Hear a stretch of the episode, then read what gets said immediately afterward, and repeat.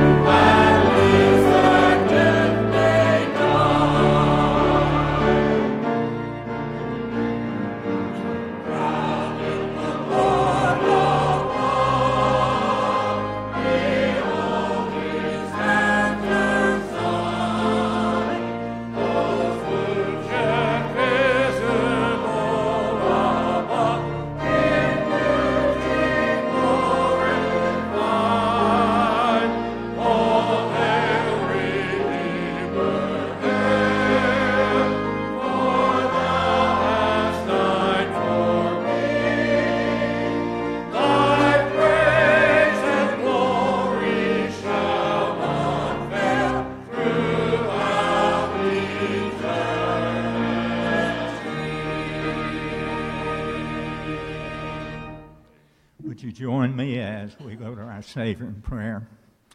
Holy Father, what a privilege it is on this beautiful day outside that we might gather in the comforts of this place, hear your word preached and proclaimed, then join in the great hymns of praise and adoration and thanksgiving unto you. Thank you for the presence of your Spirit in this place today. Father, there are many, many needs among each of us as we've gathered today. Special requests, special needs in the lives of individuals. We pray for those special needs this morning. And Lord, as they are confessed and acknowledged unto you, that you would minister to them in accordance unto your will. Thank you for the blessed Holy Spirit who seeks to guide and to comfort and to encourage her. We want to thank you for our church family, Lord. We want to thank you for our pastor, our staff, and our deacon fellowship, and the many committees and different people that carry on and fulfill so many of the responsibilities in the church. Father, thank you for those people here this morning early making preparation for our gathering today.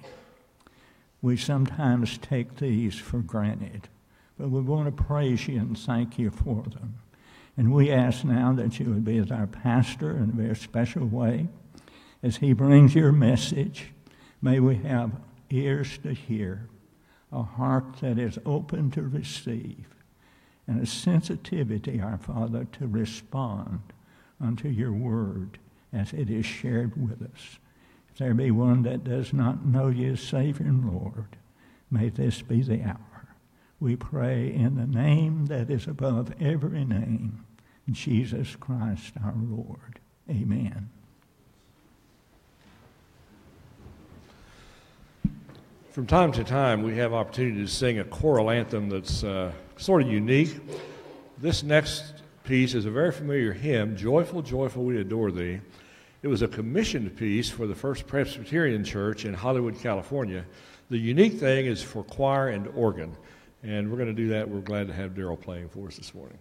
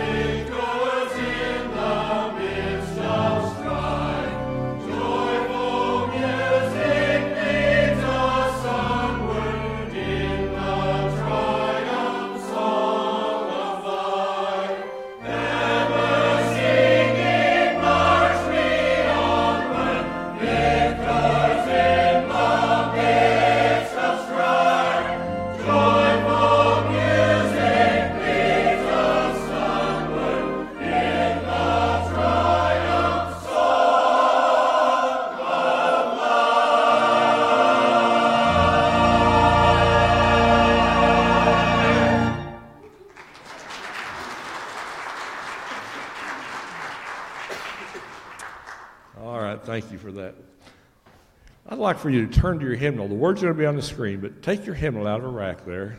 Unusual moment here. Turn to number 332. It's called Breathe on Me. we're going to sing another song first, and then we're going to sing Breathe on Me. When we get to the third verse, it's going to be a cappella. I would bet that half of you all have been in a choir somewhere. It might have been a children's choir, might have been a high school choir, college choir, I don't know, maybe this choir at one time.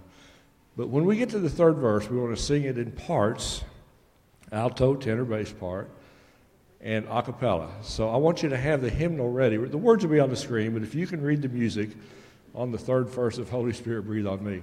I'm going to ask the choir to come to the audience now, and they're going to be filtered around helping us sing this. Before we sing Breathe on Me, we're going to sing Mighty is Our God. So let's start with that one.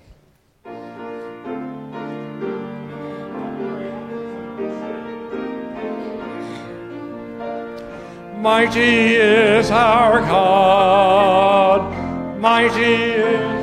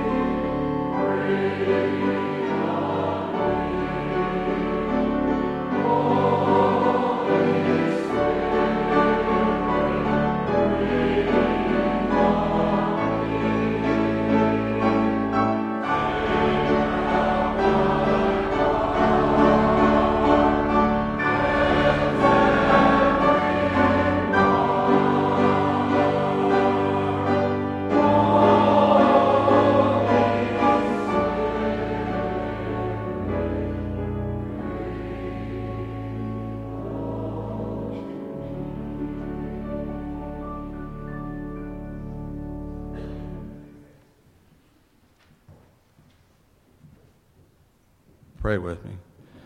Dear Heavenly Father, it's good to feel your spirit here, Lord. Lord, we just ask you to continue to be with us in this service. Would you take this offering that we're about to give to bless the giver and bless the giving, Lord, and do your will in your kingdom. These things we ask in Jesus' name. Amen.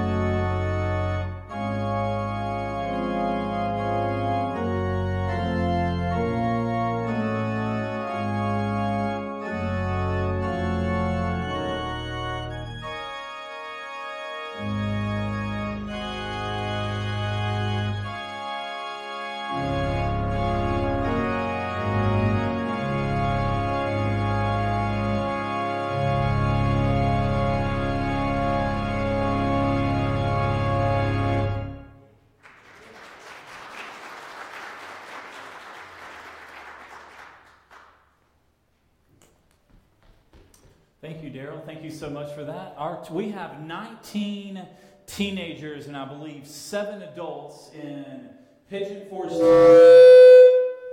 for our winter retreat. And uh, we have a video here we want to show. Um, there's two videos. Is actually one of Zach, and then we have one of. Uh, Sherry told me to stop talking, so then we don't know if it got fixed. So, but our our videos ready? All right, we're ready. Hi, I'm Zach Bauer. I'm the student pastor at Broadway Baptist Church, and we are down here in Pigeon Forge, Tennessee. We made it safely today. Thank you for all of your prayers, uh, and, and, not just for making it here safely, but also uh, for the prayers uh, of what God is going to do this weekend. And God has already begun to work uh, in our students. We're seeing uh, bonds and friendships uh, begin and grow. but also tonight, we had four students respond to the gospel. So we are excited about what's ahead. excited to talk to those students about baptism. So we are really excited about what's going to happen tomorrow night. So we're expecting more tomorrow night. We're hoping for more salvations tomorrow night and more responses. Uh, so keep praying for us, uh, and we are excited about what God is doing in the student ministry at Broadway. Hi, my name is Dallin Newsom, and I'm a member of Broadway Baptist Youth Program. We are currently in Pigeon Forge, Tennessee at the Strength to Stand Conference for our Winter Retreat 2018. This is my seventh year going. Um, somebody asked me today what Winter Retreat means to me, and to me, Winter Retreat means a lot of different things. Um, first off, it brings a lot of memories back. Um, I've made some of my lifelong friends, and I've built some great relationships over the past seven years. And um, another thing that really um, makes Winter Retreat special to me is how when we're at these conferences, um, they provide like a sense of fullness in your heart. Coming out of the Christmas season, you typically have a full heart, um, full of Jesus and everything. But somehow this conference seems to like fill you completely, and it pushes you forward throughout the year, and just gives you anything you like anything you could possibly need to conquer the world with everything going coming against you. Um, I just wanted to say thank you guys for praying for us and continue to pray for us as um, the, this weekend progresses and we'll see what God can do in our lives.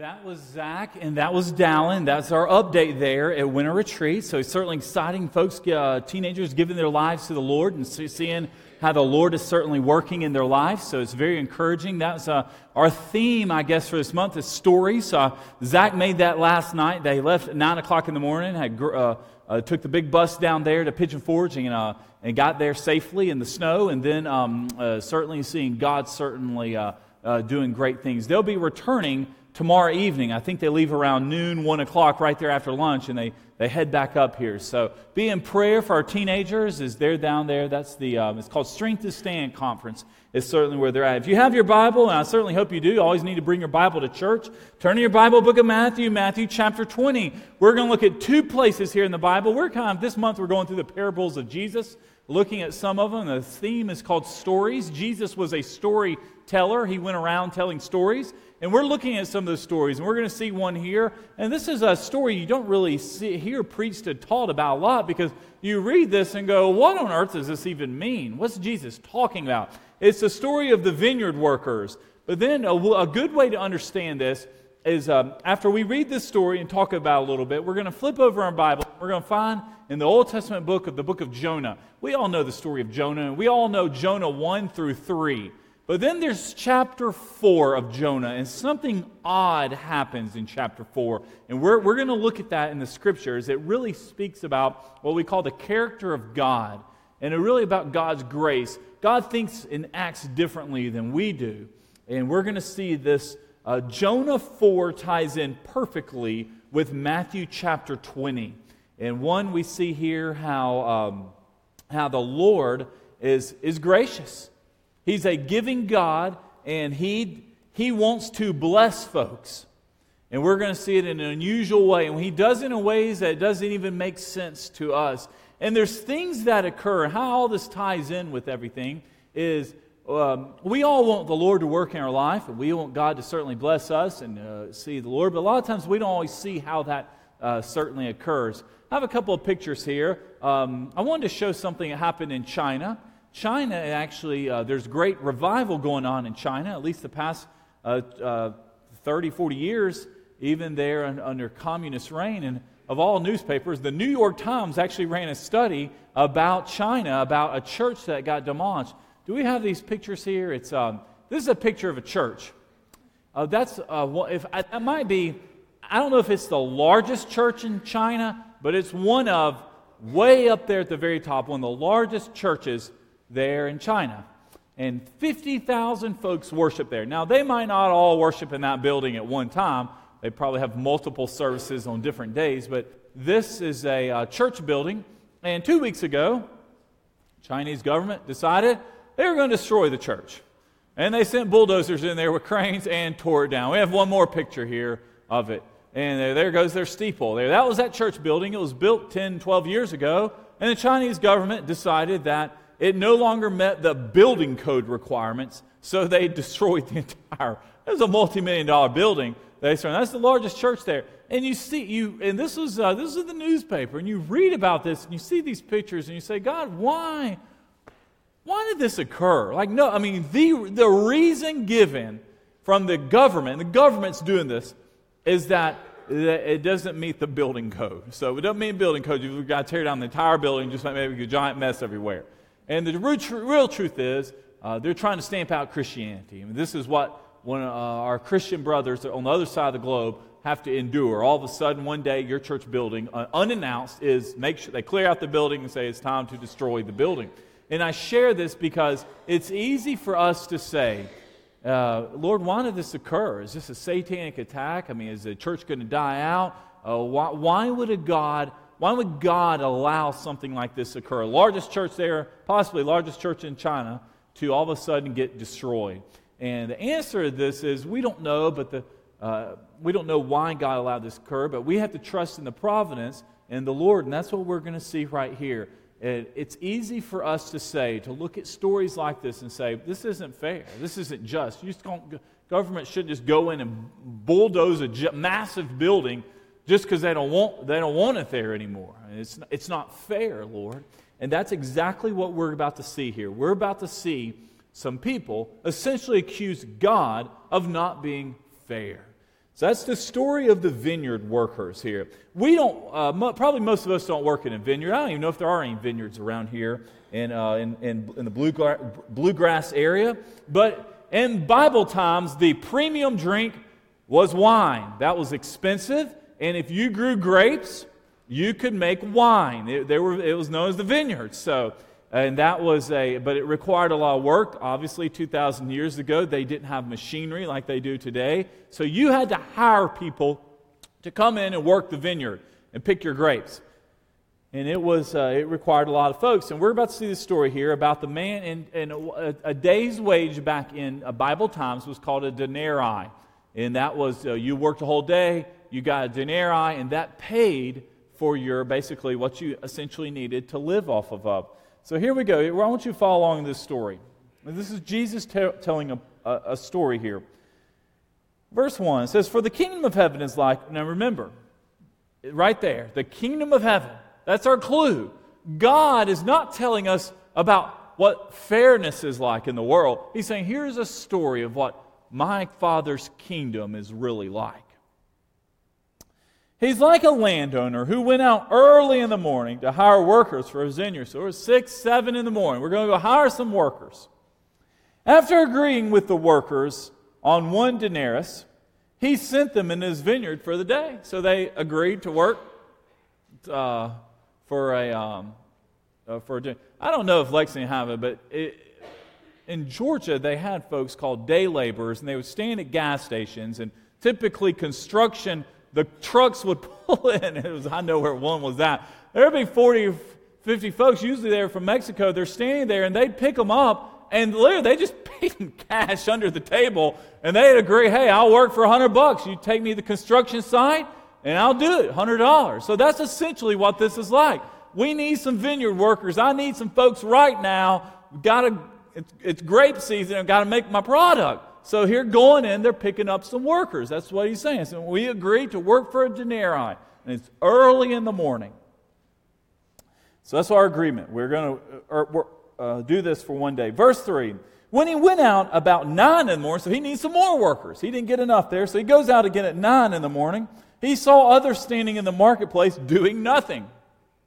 He said to them, You also, that means they're playing on their phones. That's what it means to do nothing. He said to them, You also go into my vineyard, and I'll give you whatever is right. Notice he didn't say the amount. He just said, Whatever is right. So now we're picking up, we're picking up folks on their phone at 9 o'clock in the morning. And off they went. Verse 5 About noon, so it's lunchtime, and about 3, he went out again and did the same thing. So, I mean, there's wherever he's just finding a lot of folks staying around. We're just picking them up one after another. He's just throwing them in his pickup truck, and we're going to the vineyard. I've got a lot of grapes. I mean, this, remember the story here. Any parable about from Jesus, who's the master, the owner of vineyard, this represents God. It's what we're seeing here. He's the one picking folks up. So we went out about early in the morning, 6, 7 o'clock, show up at 9, then noon, and 3, and we're getting everybody.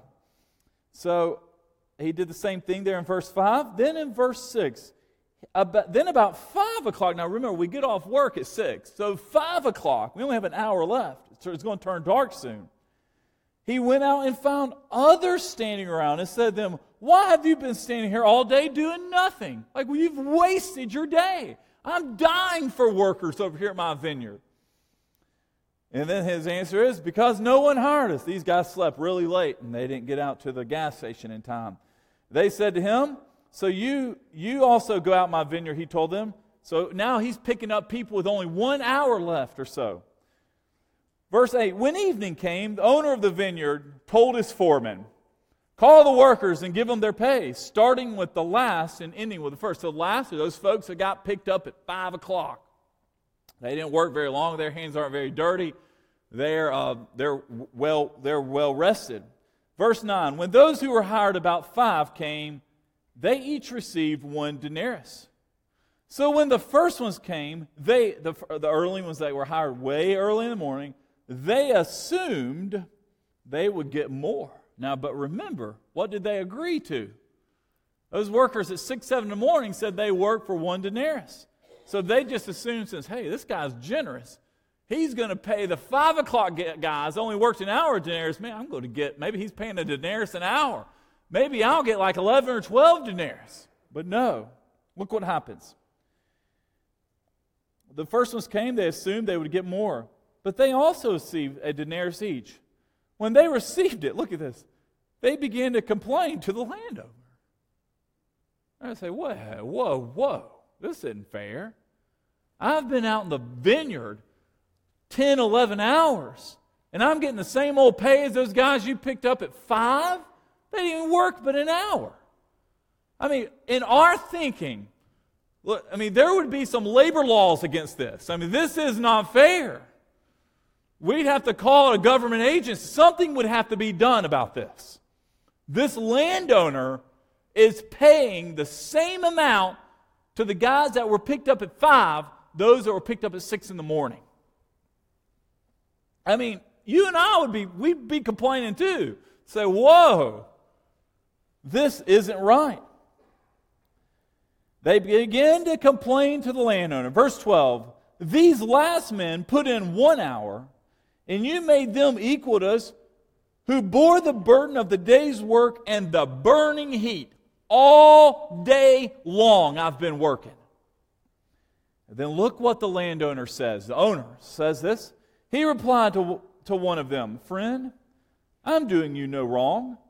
Didn't you agree with me on a denarius? Take what's yours and go. He said, You, you, you agree.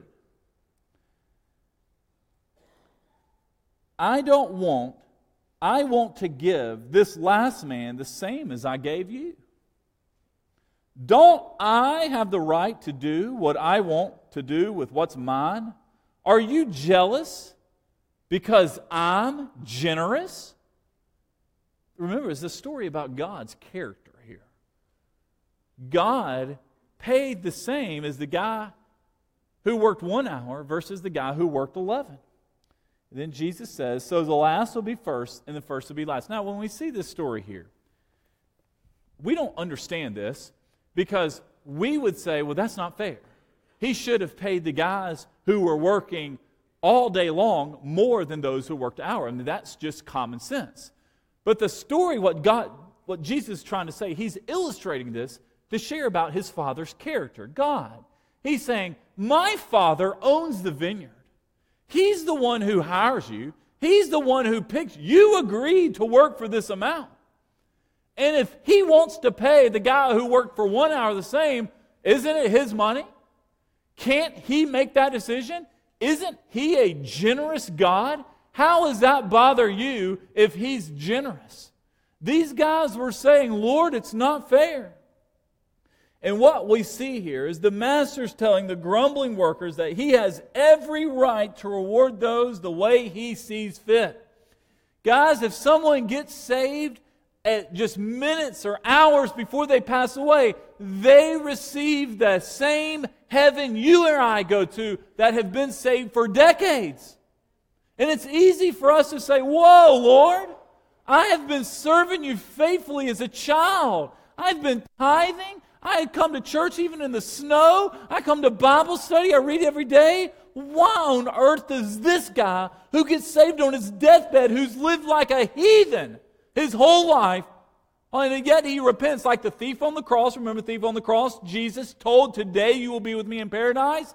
He got saved at the last minute. And God says, You will be, you'll go, you're going to heaven, thief on the cross. You're in. And it's easy for us to say, This isn't fair. This isn't right, Lord.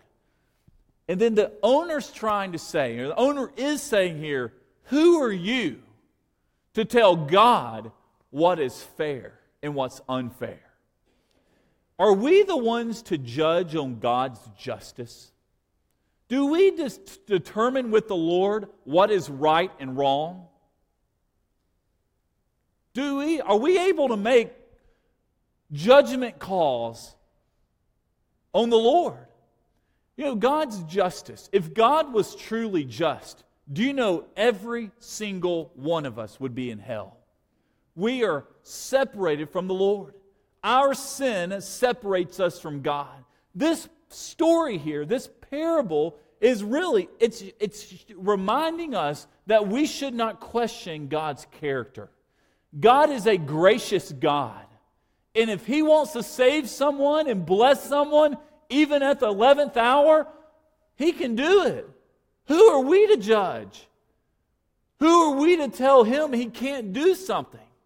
We're, we can't tell we can't tell the Lord we have no right, no Christian, all of us here have no right to feel jealous of what God has given to other believers. Even if it's late in their life, God's a generous God to all He saves. Flip over in your Bible, look at the book of Jonah.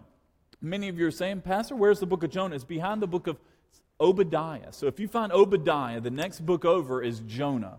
So Obadiah is a very short book, and then you get to the book of Jonah. It's, it's called a minor prophet, not because Jonah's less, but because it's a shorter book. And uh, now we all know Jonah. We know those first three chapters. Jonah, Jonah calls God out on this exact same issue here that Matthew wrote about in Matthew chapter 20. Jonah was mad at God because he saved the Ninevites. And he didn't want them to die. He, or he didn't want them saved. He wanted them to die. And what we see here is that the Lord is under no obligation to give grace to anyone. In fact, the word grace means it's a gift. You know, if God gives, if God, if God saves someone, even at the last hour, even someone we don't feel is worthy, even someone else is getting a blessing, we should say, Amen. That's wonderful for them. That's God's grace. He's being gracious upon them. You know, have you ever felt God owes you maybe more You've just been faithful to the Lord for many years. And this is, this is a tempting attitude that many Christians have. If you've been saved and you've been in church, and, and the Pharisees were developing this, they felt, God, you know, God, we're just owed more.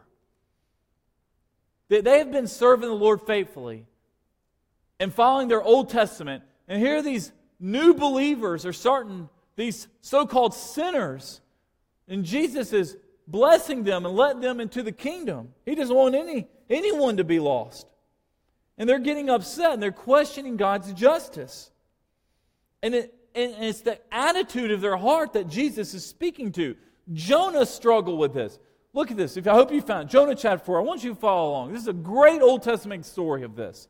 Jonah chapter 4. What happened? Jonah, God tells him to go to Nineveh. He says, Great, I'm going to hop on a boat. I'm going to go to Tarshish. If you look on a map, Tarshish is opposite direction of Nineveh. So they go, he goes off to another place. The exact opposite. Big storm comes in the boat. We have to get, throw him out of the boat. A uh, large fish swallows Jonah, possibly a whale. He's in the uh, well for three days, three nights. They amazingly, the fish spits Jonah on dry land. God speaks to Jonah uh, again, says, "All right, it's time to go to Nineveh. Let's try one more time." Jonah realizes he can't run from God, so he goes to Nineveh and he preaches to the people. He tells the people to repent. Nineveh was a wicked city. And he goes there and he proclaims the message of the Lord. Nineveh is like Lexington. It's a big city, wicked people unchurched people, lostness everywhere. And he went there and he went around proclaiming the gospel to all the folks there in Nineveh. And look what happened. Uh, God relented. So now what happens? The people turn from their sin and God doesn't destroy them. So now this is really strange what's about to happen. Jonah gets angry at God. And I want to tell you why Jonah was angry. Because Jonah was one of these guys who was a godly Jewish man. He loved the Lord, and he knew Nineveh was a wicked city.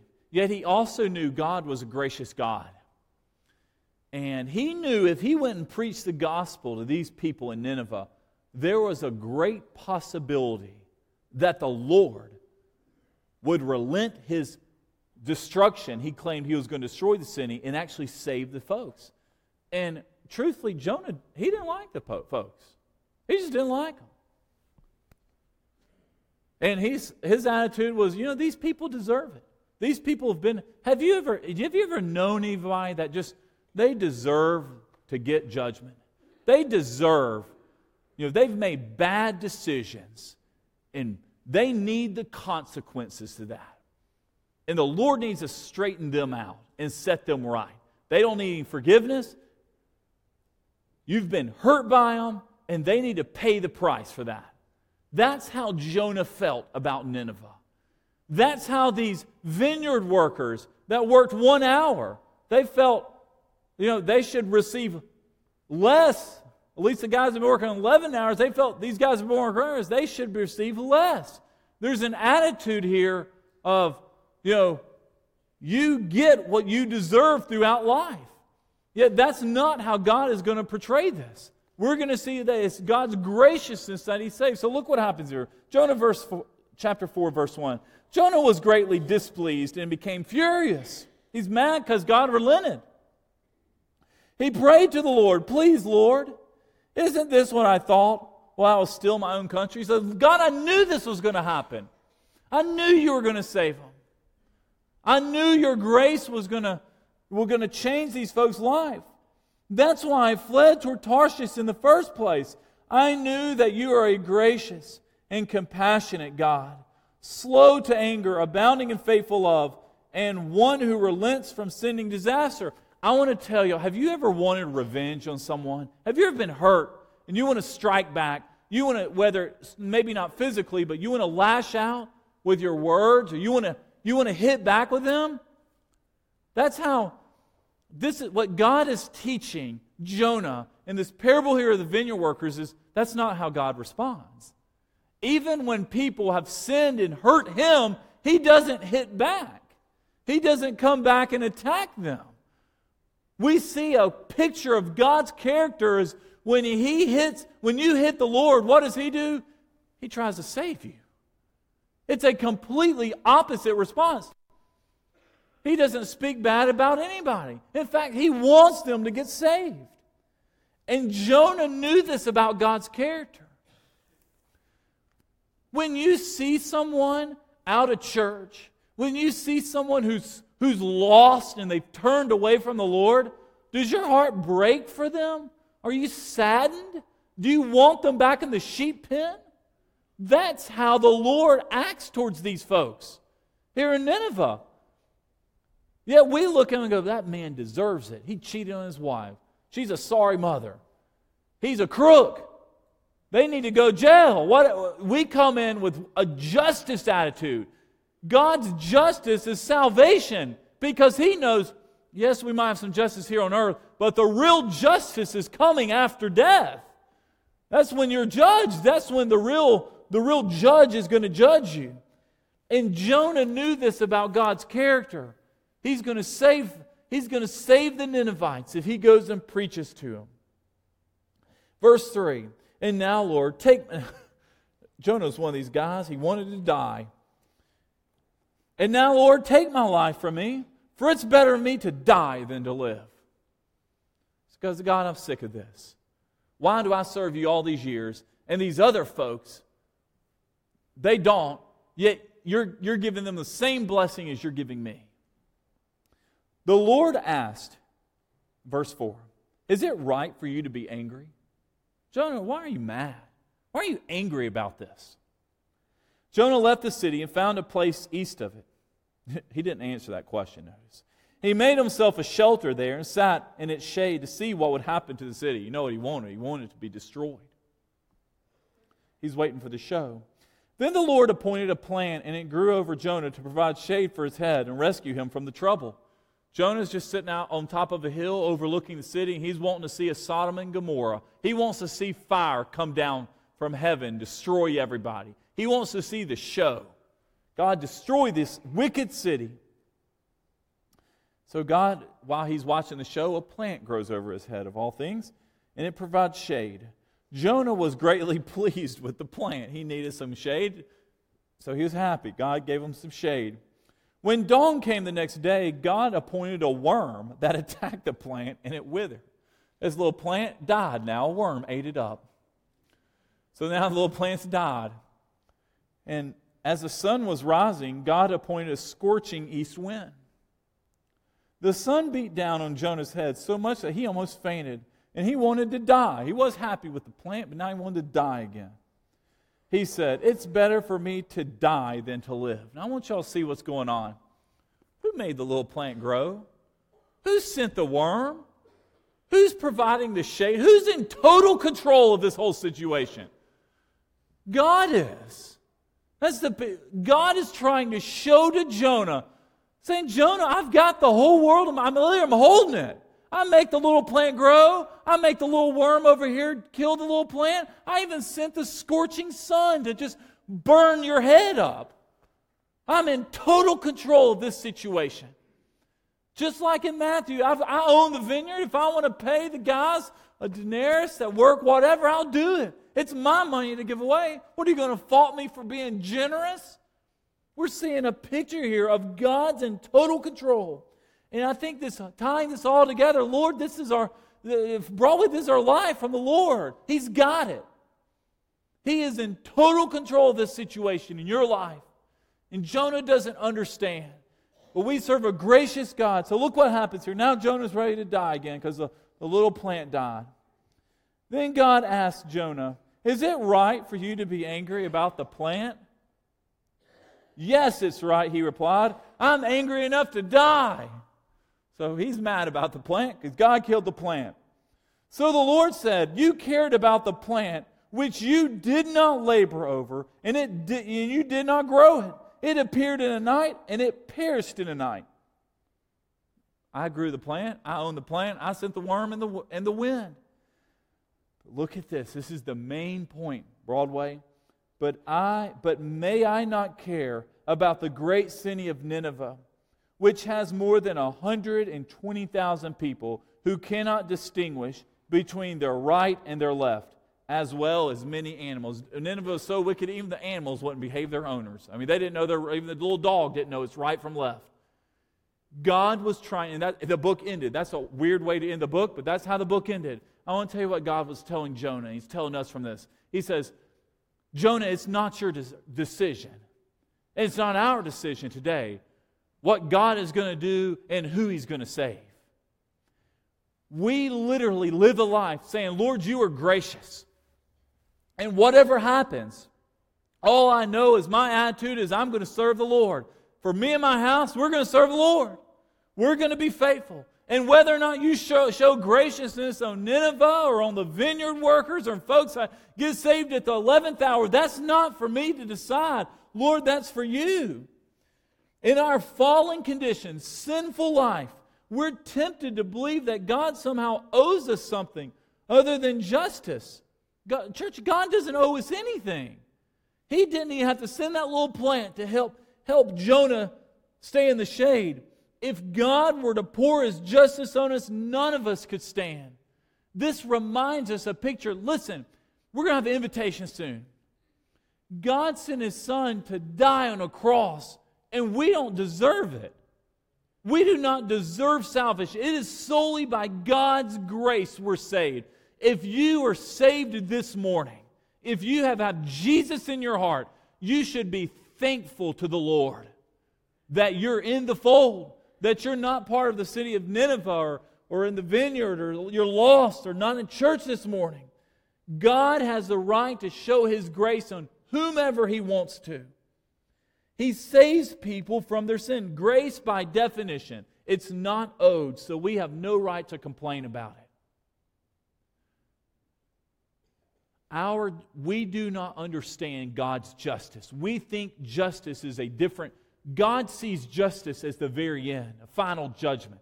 People are going to be judged by whether they're saved or church or if they're lost. That's God's final justice. And He wants folks who are saved. In Nineveh, here, these 120,000 people, He wanted them saved. God cared about the city of Nineveh, but Jonah didn't. He didn't care about it. Listen, does God care about Lexington? Does God love the folks here? And now, do you love, does your heart long for the lostness of our city? There's many people here who do not know Jesus. And that's all God cares about. He wants them saved. He wants them in a relationship with Him. And the Lord is speaking through these passages to say, Brother, if I care about Nineveh, I care about Lexington. Even if you don't care about Lexington, I, the Lord, do. So, what are our takeaways?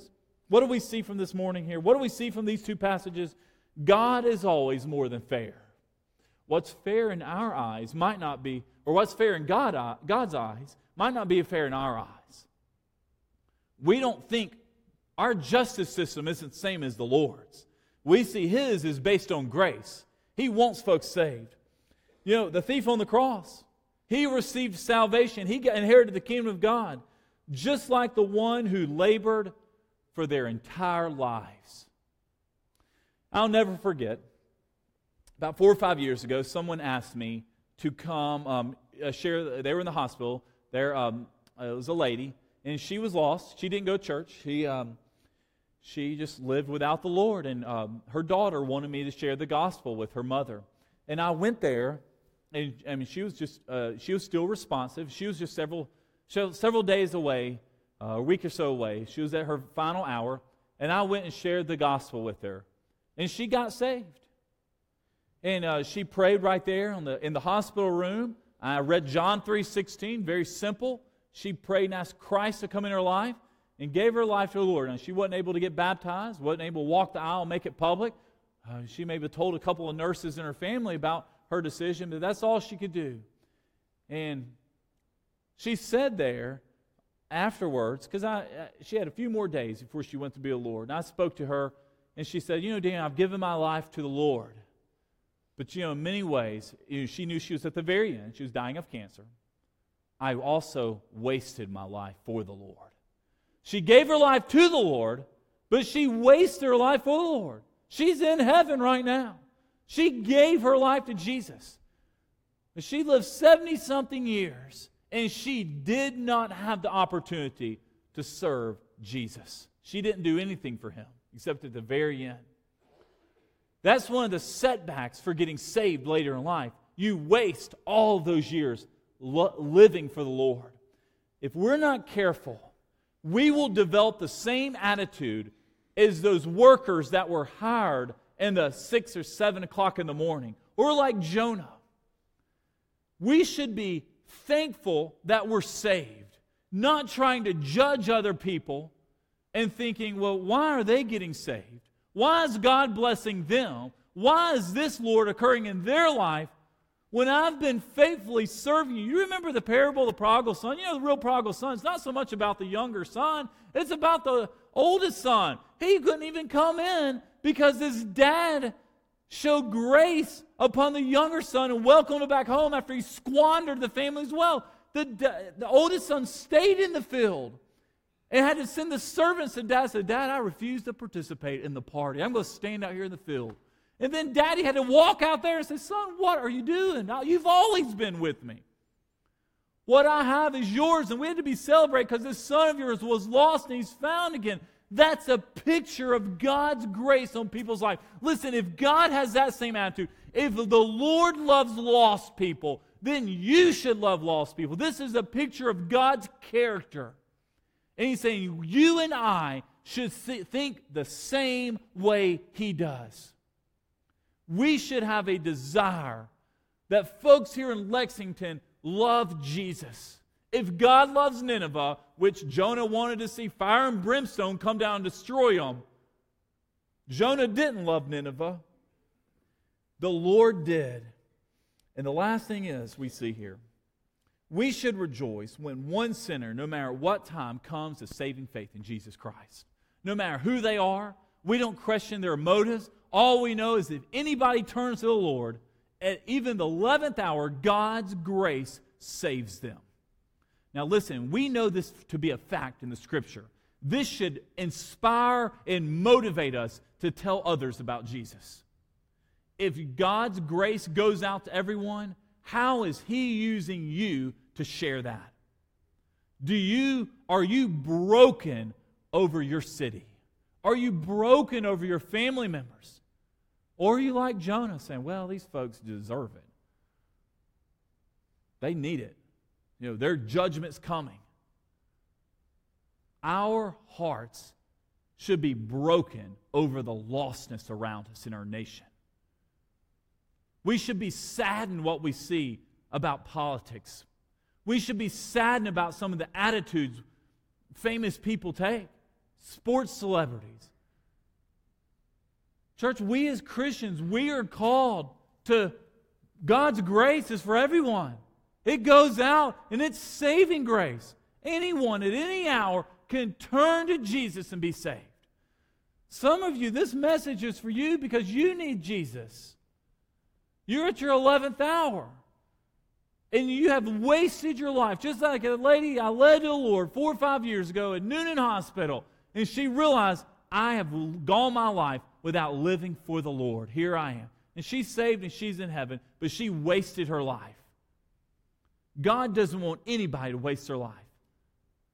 He sent his son Jesus to die so no one goes to hell. No one deserves to go to heaven. God's grace goes out, including here in the sanctuary today. If you don't know the Lord, He's speaking to you and He's calling you to Himself. I want to pray for you right now. God, I pray for the folks here. Lord, I pray as your, your grace goes out, Lord, as the gospel speaks to us, we see from this unusual story, it reminds us that who are we to question you? We don't know how you work. All we know is you are the landowner, and if you want to be generous, you can be generous. And Lord, we pray your generosity spreads over this morning. Lord, we pray that you speak to us. We pray we don't have the attitude of Jonah, where all of a sudden we, we sit up on the mountain, we secretly want, we want people to fail. Lord, it's our heart's desire to see Nineveh destroyed. Lord, that's not your desire. Lord, I pray today you will speak to our hearts and say, Lord, do I have the same attitude you have? God, move in our lives and give us a desire to see your grace and goodness to go among everyone, for every church, for every Christian, for every lost person to turn to you. God, I pray this morning, if there's anybody here, they need to walk this aisle. Lord, if you save Nineveh, you can save Lexington. Lord, I pray this morning, we turn to you. We give you this invitation. Lord, speak to us this morning. Move in our hearts. In Jesus' name we pray. Amen. We're going to have our invitation. David Dale's going to lead us in our song. We, ha- we close every service with invitation, me standing down front. This is your opportunity to respond. You give your life to Jesus, you get baptized. Just as Zach shared about in the video, you can become part of our church family, a member here. Let's stand together. We're going to sing our hymn book, hymn number 249. Jesus paid it all. I'll be standing down front. 249, your songbook.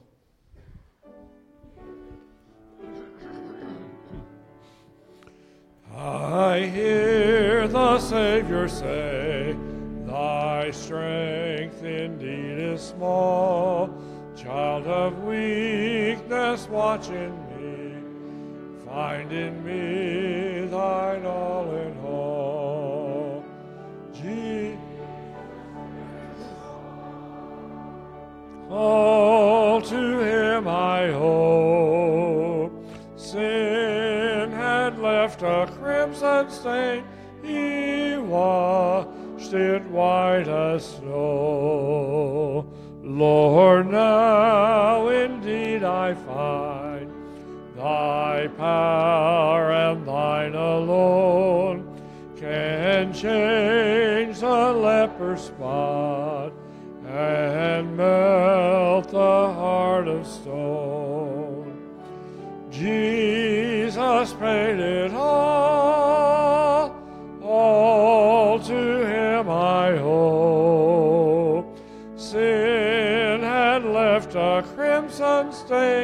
he washed it white as snow. Thank you, David Dale. Thank you so much. I wanted to, uh, I'm going to, uh, uh, Joanne, you're going to come up here and make an announcement about Israel. One year from today, we're going to be there. She's going to share about that. Then I have a couple.